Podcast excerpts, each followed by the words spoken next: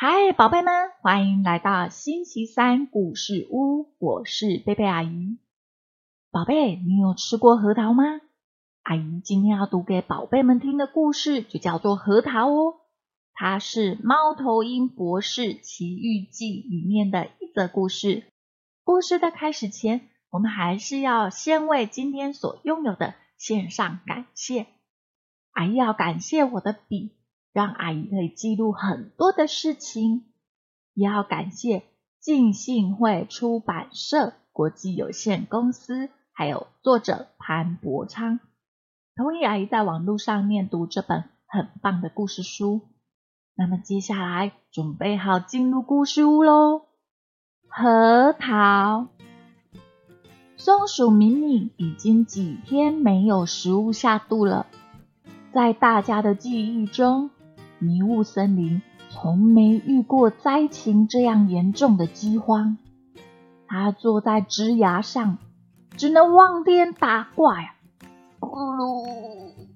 哎呦，我三天没吃过东西了，啊，肚子实在饿坏了。我该怎么办？可以做什么？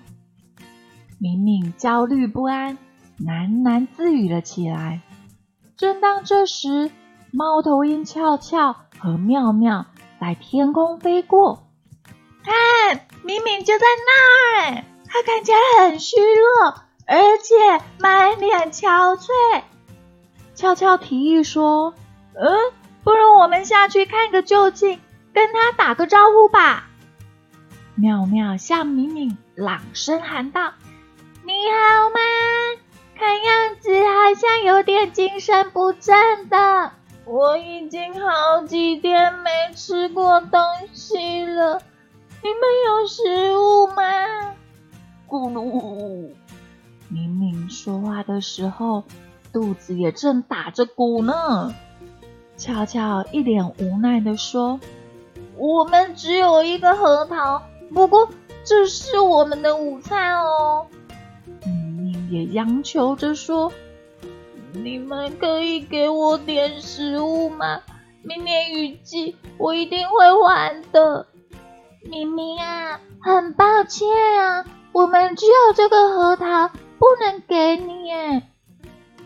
哦，没有关系，我只是随口问问。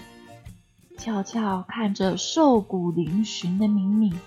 只觉得眼前这只松鼠很可怜，于是说：“明明，这个核桃你拿去吧，虽然只有一个，但已经是我们所有的了。”明明喜出望外，激动地说：“哦，感谢，万分感谢你们啊！你们真的是我的好朋友。”回家后，俏俏和妙妙把他们帮助明明的事告诉了猫头鹰博士。只见他聚精会神的听，然后匆匆的出门。不一会儿啊，他便把秘密收藏着的两个核桃带回来。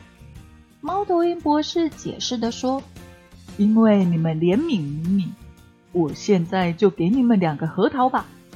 你们待明明好，也就等于待我好，因为我也爱明明啊。”宝贝，听完今天的故事，让阿姨想到有很多的叔叔阿姨们，每个星期都会到街上关心无家的人，陪他们聊聊天，甚至于陪他们去看医生。